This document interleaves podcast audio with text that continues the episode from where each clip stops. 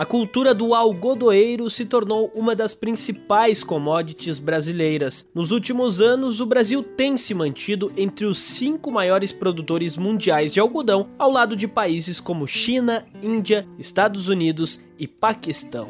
Eu sou Daniel Fagundes e este é o GBCA 20 anos. Em seis capítulos vamos contar a história do grupo e sua contribuição para a produção do algodão no Brasil.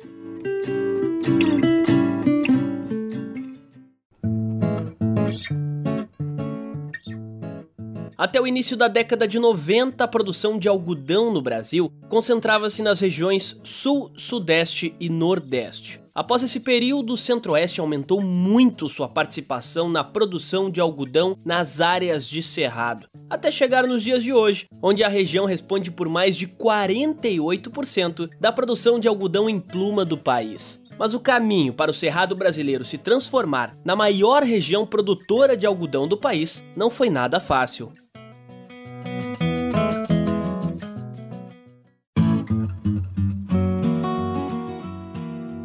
Eu converso agora com o consultor do GBCA, Evaldo Takizawa. Evaldo, quando vocês chegaram aí no Cerrado, qual era o cenário para a cultura do algodão? Os solos eles estavam preparados para soja, que é uma cultura, eu diria, mais rústica até do que o algodão. O algodão ele é uma cultura altamente exigente em termos de fertilidade de solo, porém ele retira muito pouco solo, então ele tem um, uma herança bastante positiva em termos de resíduos do solo. Os solos ele tinha de bom era a topografia, principalmente pensando em, em mecanizar a textura, a, a, reserva de solo, o clima aqui muito bom, que nós tínhamos uma estação chuvosa bem definida, que era o período de estabelecimento e desenvolvimento da cultura, e um clima seco, que era o momento da colheita. Então, o clima, o ambiente, ele foi se encaixando de uma maneira bastante perfeita para o algodão. Ele, nós tínhamos água no momento que ele precisava e sol no momento que ele precisava ser colhido. Dentro disso aí, a gente precisava de um outro personagem que era a variedade, tentando fazer uma analogia, uma brincadeira, como se fosse um espetáculo, né? dentro desse espetáculo a gente estava montando. A gente já tinha um cenário,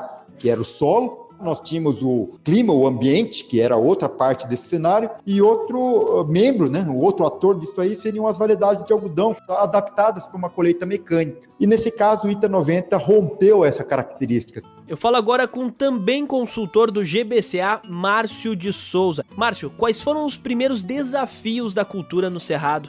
O primeiro desafio foi achar uma cultivar adequada para que o produtor pudesse fazer uma agricultura mais mecanizada, uma agricultura com colheita mecânica. Então, esse foi o primeiro desafio.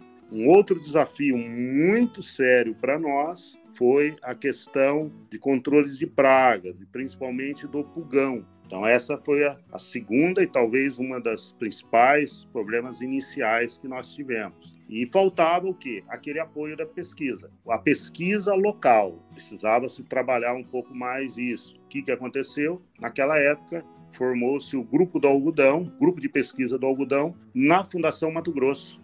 Então, eu, eu acredito que essas três foram as principais, os principais problemas, que seria a cultivar adequada, daí chegou-se a cultivar adequada. Depois foi a questão do manejo de pragas, e principalmente no controle do pulgão, e depois se desenvolver a tecnologia de pesquisa geral. Evaldo, o que você pode nos dizer em relação ao solo e ao clima da região? Sabe aquela roda dos desesperados? Quando eu cheguei aqui, nós tínhamos um agricultor desesperado com um preço de soja na casa de 6 dólares a, o, o bucho. Isso é, é, muito ruim hoje. A soja já bateu 10 dólares, pensando que houve uma inflação, tudo. Mas enfim, era muito ruim. O milho, produtividade muito ruim. O milho, eu, eu brinco, valia menos do que o esterco da galinha, sabe? Um saco de esterco valia mais do que um saco de milho, né? E, e nós tínhamos uma doença na soja, que era cancro da haste e o nematóide cisto. Então se formou. E um agricultor, né, lá no, no sul do Brasil, no, no Paraná ou no, no, Sudeste, desesperado com algodão que já não produzia mais, sabe? Então eu brinquei que era uma roda de desesperados e nessa roda surgiu a ideia do algodão, sabe? Então houve uma solução para resolver a soja e resolver o problema do algodão. Então dentro da roda dos desesperados saiu uma, uma solução bastante criativa e com isso acho que todo o estado ganhou. Márcio, quando foram as primeiras boas colheitas aí no Cerrado do Mato Grosso? quando veio o ITA 90, ele foi plantado aqui no, na região de Tiquira, na, na, em 91, 92, se conseguiu uma boa produção com ele. Mas, na média, o Estado não colhia bem. Né? Nós falávamos naquela época em 230, 240 arrobas. Mas já quando se formou esse grupo dentro da Fundação Mato Grosso, apoio à pesquisa, atuação de consultores já surgindo, né? E o produtor do Mato Grosso, já com novas tecnologias geradas também pela pesquisa e muito das experiências de pesquisadores que vinham de fora, de consultores locais, em 97, é, 98, nós já começamos a ver as primeiras produções altas em algodão. Produtores já passando da casa de 300 arrobas por hectare. Outro consultor do GBCA que conversa conosco é o Ruben Stout. Ruben, você foi um dos pioneiros do algodão no estado do Mato Grosso do Sul. Como foi levar a cultura para esse estado? Em 1995, eu vim aqui dar uma palestra, conversar sobre o algodão, e daí nós começamos a trazer algodão aqui para a região. Nós passamos a produzir algodão aqui na região do Chapadão Sul, que é o norte do estado, com colheita mecânica e em grandes empresários. Então, é, foi nesse momento, em 1995, que o algodão migrou para o Cerrado do Mato Grosso do Sul, que é aqui no norte do estado, e, e se consagrou aqui na região. Com os trabalhos que o Mato Grosso fez, a Fundação Mato Grosso fez, isso aí foi louvável mesmo, é, nós já começamos a cortar etapa. Desses desafios iniciais, daí a pesquisa começou a trabalhar muito forte, a gente trabalhou junto com esses grupos aí, junto com a pesquisa, é, trabalhando ideias, tecnologias, mas muito baseado nos trabalhos da Fundação Mato Grosso, né, que era que tinha de melhor, junto também com a Embrapa, alguma coisa assim, mas a Fundação Mato Grosso contribuiu muito para novas variedades. E Rubem, quais foram as principais dificuldades enfrentadas aí no Mato Grosso do Sul? Então, o principal problema foi a questão da variedade não adaptada para colheita mecânica na época, e o problema maior é a questão do, da virose transmitida pelo pulgão. O que, que aconteceu de modo geral? Tinha muita pouca pesquisa também né, nesse sentido, né, muita pouca pesquisa para desenvolver outras variedades e nós ficamos bastante tempo aí controlando o pulgão com melhores produtividades, só que o grande problema da região que eu trabalhava, que é na Viraí, é que o clima não, não era favorável à cultura do algodão. E aí teve uma evolução crescente de produtividade, né? logo em 1998, 2000, aí já teve muitas áreas produzindo acima de 300 arrobas por hectare e melhorou muito. E daí, com essas novas variedades, a gente já não teve a necessidade de controlar pulgões como vetor, e sim como praga. Aí nos deu mais segurança e a região ficou bastante destacada no cenário é, nacional com relação à produção de algodão.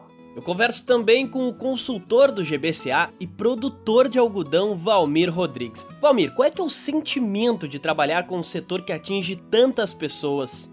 É muito gostoso, né, saber que, que a gente está produzindo, né, não só algodão, mas todas as culturas que a gente produz, né, e é gostoso saber que você está produzindo para o mundo, né? Uma população de quase 8 bilhões de pessoas, né? Isso é muito gostoso, faz parte do DNA do produtor, né? É por isso que a gente existe, na verdade, né? Com essa, com essa mentalidade, com essa vocação, né? E, e o gostoso aqui para a gente é que nós começamos o algodão, né? Então, foi muito legal ver tudo que aconteceu, essa explosão que deu o algodão, que não foi só uma explosão diária, quando fala, ah, o algodão aumentou de 2.500 para 100 mil hectares. Não, o algodão trouxe junto todo um benefício social e econômico para a região. As fazendas de algodão, é, quando a gente começou a plantar algodão, era uma coisa, as fazendas de algodão hoje são outra, e as de soja tiveram que acompanhar. Então, trouxe benefício, as casas foram melhores, os funcionários ganharam, começaram a ganhar mais. Né? Trouxe as cidades tiveram que melhorar, porque é, entrou dinheiro nas cidades também. Então, foi um benefício muito grande aqui para o Mato Grosso, né? Essa, evolução que a gente vê na, na, nas pessoas, na roupa das pessoas, no carro das pessoas na cidade e mesmo na fazenda foi muito grande. Isso deixa a gente contente, né? Nós somos parte dessa evolução. Eu conversei com os consultores do GBCA, Evaldo Takizawa, Márcio de Souza, Rubem Stout e Valmir Rodrigues de Aquino.